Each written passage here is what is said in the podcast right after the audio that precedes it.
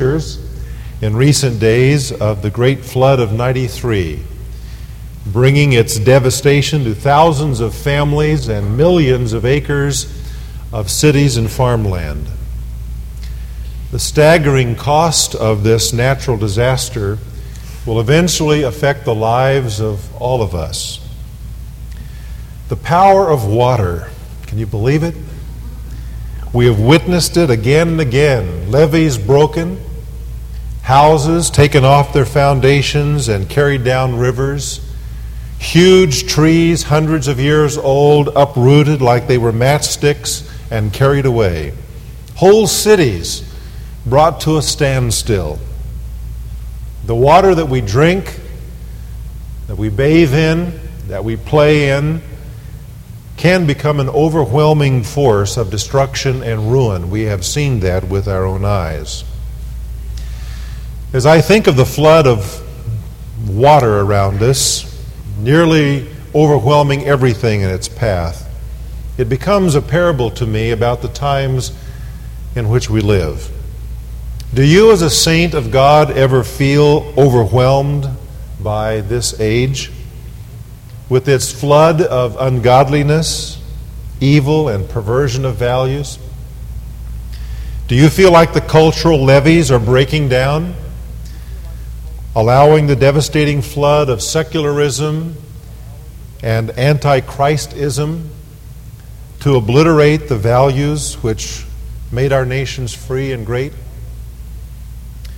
Do you feel like the powers of government are intended by God to punish evil and promote good are frequently being abused and perverted by unscrupulous people? Well, you may have said yes somewhere along the line to those questions. And that's why I want to talk today about stability of soul in this series of SOS messages. Stability of soul. It's easy, even for God's people, in circumstances like ours to feel insecure and uncertain about the future, sometimes even to abandon hope. It's important to remember that steadiness of soul does not depend upon the times, but rather upon the eternal. We who know Jesus Christ have a hope that withstands the flood of world decay and the currents of personal doubt. We read about that in our text today in Hebrews chapter 6, where I'm going to read verses 19 and 20. I hope if you have your Bible with you, and you should by all means, that you'll turn there with me to Hebrews chapter 6. This hope we have as an anchor of the soul, a hope both sure and steadfast, and one which enters within the veil where Jesus has entered as a forerunner for us, having become a high priest forever according to the order of Melchizedek. The hope of the saints serves as an anchor for their souls. That hope is eternal salvation. The salvation that God has promised to his heirs, that is, to those who are his children through faith in the Lord Jesus Christ.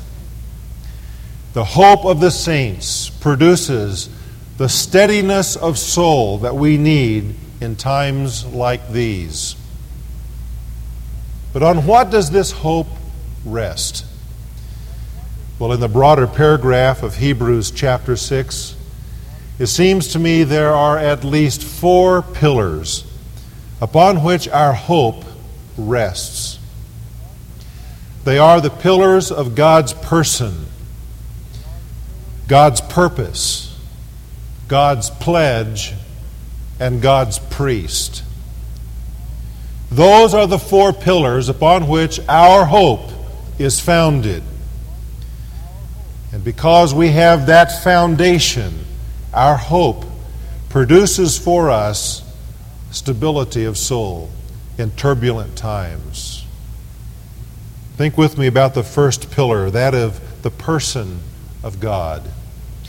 Back up to verse 13 with me in this paragraph where it says, For when God made the promise to Abraham, since he could swear by no one greater, he swore by himself, saying, I will surely bless you, and I will surely multiply you. And thus, having patiently waited, he, Abraham, obtained the promise. Because of God's very nature, because of the person of God, our hope is secure. No floods in this world can possibly undermine this pillar because this pillar rests upon the very nature of the eternal one in whom we have placed our faith. This is the pillar of God's person. In verse 18, the writer says, It is impossible for God to lie. Now, why is that? It is because God is, by his very nature, truth. And therefore, everything that God says is true and trustworthy. Not one word has failed of all his good promises. He is the God who cannot lie. Therefore, he not only will keep his promises, he must. It's not just that God will do what He said He will do, He must do what He said He would, because that is His very nature to do so. The illustration given to us in the text is that of Abraham. And the writer quotes from a repetition of the covenant that God made with Abraham Verse 14 is a quotation from Genesis chapter 22. Now, in that chapter, we have the great test of Abraham's faith when God called upon him to sacrifice his son, his only son, Isaac, the son of promise. And Abraham demonstrated great faith to God in that he was willing to do that and would have done it had God not interrupted him and pointed to the ram caught in the thicket who would serve as the substitute for Isaac. God then restated to Abraham his covenant with him. And among other things, he said, I vow that I will bless you. Literally, that's what God said. I vow that I will bless you. God gave to Abraham the promised seed in Isaac after many years of waiting. And then God said, Sacrifice this promise. Abraham would have done it in his heart. He did do it. God honored such great faith and said, Abram, surely I will perform for you what I have promised you. God fulfilled for Abraham that promise, and we see it yet today, in that there's the family of Ishmael still in the world, Ishmael being the son of Hagar, Sarah's handmaid, and Abraham. The descendants of Ishmael are seen in the Arab peoples, the millions and millions of them. Furthermore, we see the family of Isaac in the world through his son Jacob in the tribes of Israel, now regathered by God's sovereign hand to their own land, bearing the name Israel. And beyond that, we see another family of Abraham, his spiritual family, the family of faith. Those of us who believe in the Lord Jesus Christ are said in the Word of God to be the sons and daughters of Abraham. God has fulfilled his promise to Abraham because God said to him, I will make your descendants like the sand on the seashore. And today, that has never been more clearly demonstrated in the millions of people who are both the physical and the spiritual descendants of Abraham. God fulfilled his word to his friend Abraham. God always keeps his promises. What is our hope founded on? We who profess salvation by grace through faith in our Lord Jesus Christ. Our hope is founded upon the very person of God who promised us eternal salvation. And that hope is a pillar for our souls in the floods of a wicked world like we live in. God is a God of integrity. He keeps His word. And by way of application, of course, God calls us to be a people of integrity, people who keep our word, people who do what we say we're going to do, even if it is to our own harm and hurt. God wants us to reflect His likeness in this sense. He is the God of all truth. We are to be a people who walk in the truth. The first pillar of our hope is the pillar of God's person. The second pillar is God's purpose. Again, in verse 14, he says, I will surely bless you. I will surely multiply you. Because God's purpose is to save a people for himself, our souls find security. We can't really find security in ourselves because we're like roller coasters and we go up and down. But, folks, God's purpose, like His person, never changes. God has purposed to call out a people for His name's sake, a people as a love gift for His Son, the Lord Jesus Christ.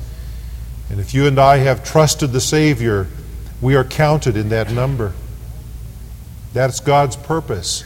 That all of those who trust in His Son one day be with Him in glory. God created Adam and Eve and placed them in a garden where their needs, every one of them, were cared for. Tragically, Adam and Eve chose to disobey God and to do the one thing that God forbade of them, and they sinned. They were cast out of the garden, and it was not long before Cain killed his brother Abel. And then sin began to quickly multiply until over the period of about 2,000 years, according to a chronology that I would favor, sin was so prominent throughout the population of the world that every intention of the heart of human beings was to sin. That was the pattern, that was the continuous thought and aim and desire and imagination of man's heart to sin. Therefore, God purposed to send a flood to destroy mankind from the earth. So wicked had man become. But God, in His grace, looked down and found favor with a man named Noah and saved him and his wife and his three sons and their wives. And God, in His grace, continued to cry out to the rest of mankind to repent as Noah spent 120 years building that ark. And then the flood came and carried all of the rest away. Noah and his family only were saved. And yet, after that great deluge, the heart of man had not changed. And once again, through Noah and his three sons, Ham, Shem, Japheth, we see sin again multiplying and creating within the heart of Noah's descendants rebellion against God, culminating a few hundred years after the flood in the building of a ziggurat, a tower, in a place that came to be called Babel. And there, that plain of Shinar, modern day Iraq, there was an attempt on the part of humanity to build a tower up to God and to throw him out of heaven. That man might be autonomous and independent of God. Again, God intervened.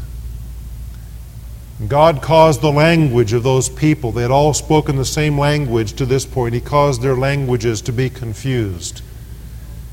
And He drove them away from there. and They scattered throughout the earth those language groups and cultures to their own nations. And yet God did not give up.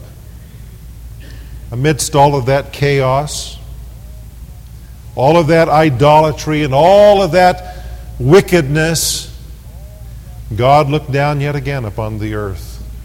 And just about the time that Noah finally died, God said to a man named Abram, who was living in Ur of the Chaldees, Get out to a country that I will show you. Now, what was there in Abram that caused God to look with favor upon him? Nothing. Absolutely nothing. God is just carrying out his sovereign purpose. It was his purpose since the garden to redeem a remnant of Adam's race for himself, to be restored, and to rule over his new creation. And God was simply carrying out his purpose. You see, all of the wickedness and all of the sin and all of the idolatry of man cannot overcome the purpose of God. And God said to Abram, You come out, I'm going to bless you and I am going to make your seed a blessing to all the nations of the world. Ultimately, talking about the seed which is Jesus Christ. God is going to fulfill his purpose in redemption. What does our hope rest upon? It rests upon God's purpose. That God has already ordained that there will be a remnant of humanity that will survive all of the wickedness and be taken out from it to belong to Him and to reign over the new heavens and the new earth.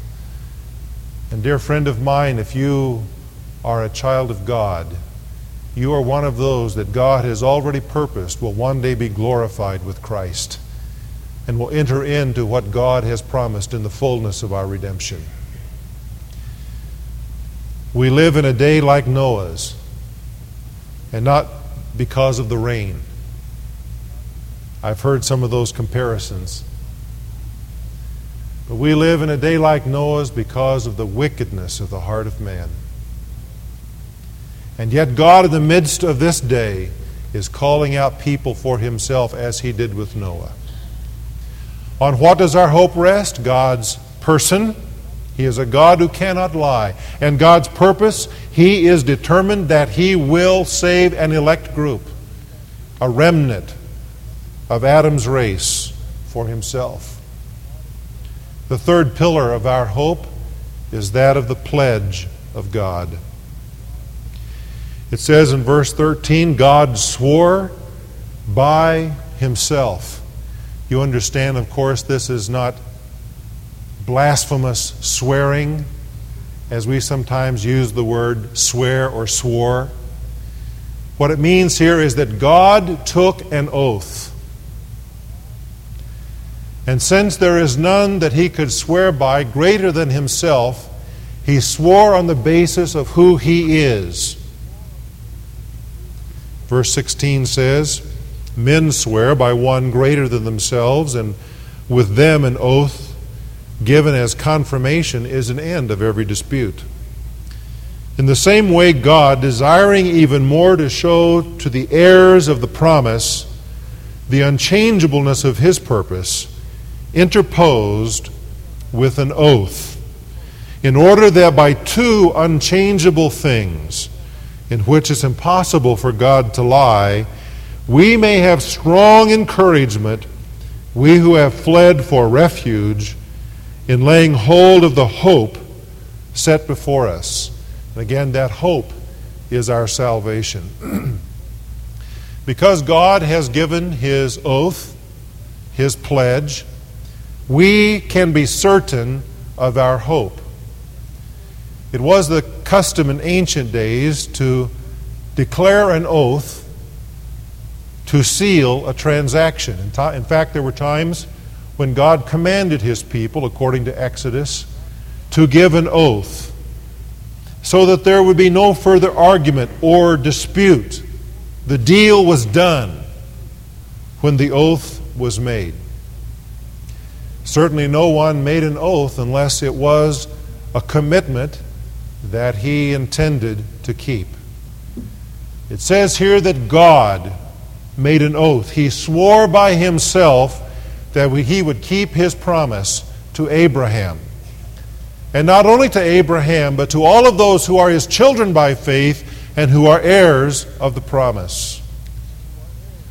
God swore by himself. God may be referring to that occasion when he was speaking with Abram, and after again restating and elaborating on his covenant with Abram, he put Abram to sleep. Excuse me, first of all, Abram laid out some sacrifices. This is according to one of the ways an oath was made. Certain animals were cut in two, right down the middle, and they were laid half on each side of a path. Now, normally, the two people who were making an oath between each other would join hands, walk arm in arm down through that path between the sacrifices. That was a way of establishing a permanent agreement or covenant between them. Well, in this case, after Abram had laid out the sacrifices, God put Abraham to sleep. And God Himself came and walked that pathway between the sacrifices, signifying that the covenant He was making with Abraham did not depend upon Abraham at all, but solely upon God, who was giving His oath. The two unchangeable things that the writer is talking about in this verse are God's promise confirmed by God's oath. God gave His word, and then He provided an oath to signify that He would keep His promise. Now, God did not need to make an oath, His word was enough. But to reassure His heirs, He confirmed His promise with a pledge. It is interesting if not a bit sad for me to note that there are some who are related to God, the God who makes pledges, who themselves are afraid to make pledges and commitments to God. Nowhere does it say in the Word of God that we are not to do that. It does say that it's serious when we do it. But God is a God who himself establishes things by an oath and who swears by his own great name that he will keep his word. Let us not, as the people of God, back away from keeping our commitments to him and being willing even to sign our names if need be to something to signify that we will keep our word that is fully consistent with what God says in His Word. Not only do we have God's promise, we have God's oath that He will give eternal salvation to those who trust Him. And so we have the pillar of God's person, the pillar of God's purpose, the pillar of God's pledge. And by the way, that pledge for us today may be the Holy Spirit that may be what the writer has in mind. Certainly, the Spirit is called a pledge of our inheritance. God has already given us the down payment. He has signed on the line, as it were, that we will be saved. by giving us His Holy Spirit. That is the pledge of our future redemption. But the fourth pillar that I want to get to before we close is the pillar of God's priest. Because we have a high priest who has entered heaven for us, we can be sure of our hope. In these verses, Jesus is called the forerunner. The forerunner is one who acts as a herald, who goes before royalty announcing royalty's arrivement. Or a forerunner was one who was a scout, who would be sent out in advance of the rest of the party in order to make adequate preparations so that when the party arrived, all would be cared for. Can you see how that name applies to him? In fact, in my Bible, I've written a capital F on the word forerunner because that's a name for Jesus. He has gone before us as our great priest. He has gone before us to make preparations for our eventual arrival there. He has gone as a herald, as it were, into the Father's presence to announce our soon arrival. it says that He has gone within the veil for us on our behalf. By the way, we can follow Him wherever He goes. He's gone within the veil. You say, what does that mean? Well, if you're familiar with the figure of the Jewish temple or tabernacle, you know that that tent, that building as it came to be, was divided into two sections. The most inner part of it, the holiest part, was behind the veil. And in the Jewish days, only the high priest could enter in behind the veil. That was where God indicated his presence by the Shekinah glory over the mercy seat of the Ark of the Covenant. Now it tells us here that Jesus has entered in behind the veil, and our hope is anchored to him. Notice how he puts it. This hope we have as an anchor of the soul, both sure and steadfast, and one which enters within the veil. So he mixes the metaphors here. There's the metaphor of the temple and the Holy of Holies, and he mixes with that then the metaphor of a ship setting anchor in the harbor.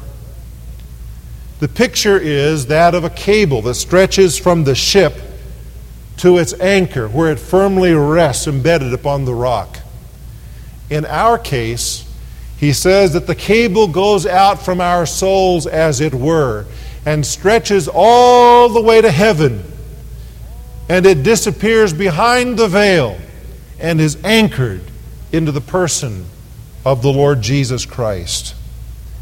This anchor of our souls is just as secure as is our priest. This anchor will keep us from drifting away into condemnation with the rest of the world. Fourth pillar for our souls is the priest of God. How do I know that God will keep his word?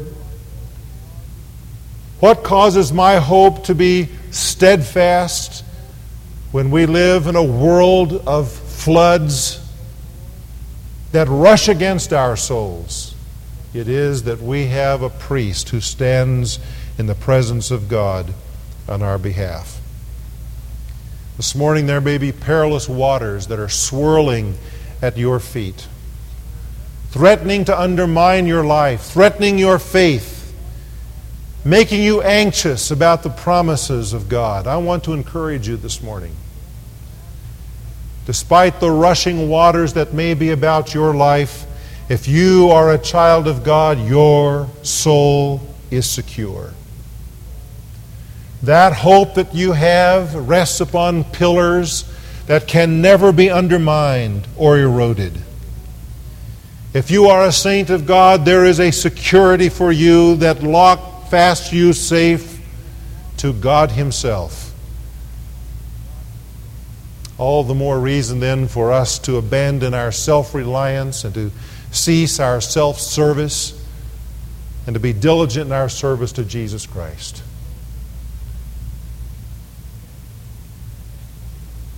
There may be someone here today whose hope is not resting on these pillars. Perhaps your hope is resting upon your church membership or baptism or some ritual you've been through or the faith that your grandmother had or the home that you were raised in. Let me tell you that the only pillars that cause your hope to be secure are the pillars we've talked about this morning. And they can be yours if you will trust in Jesus Christ as your own Lord and Savior.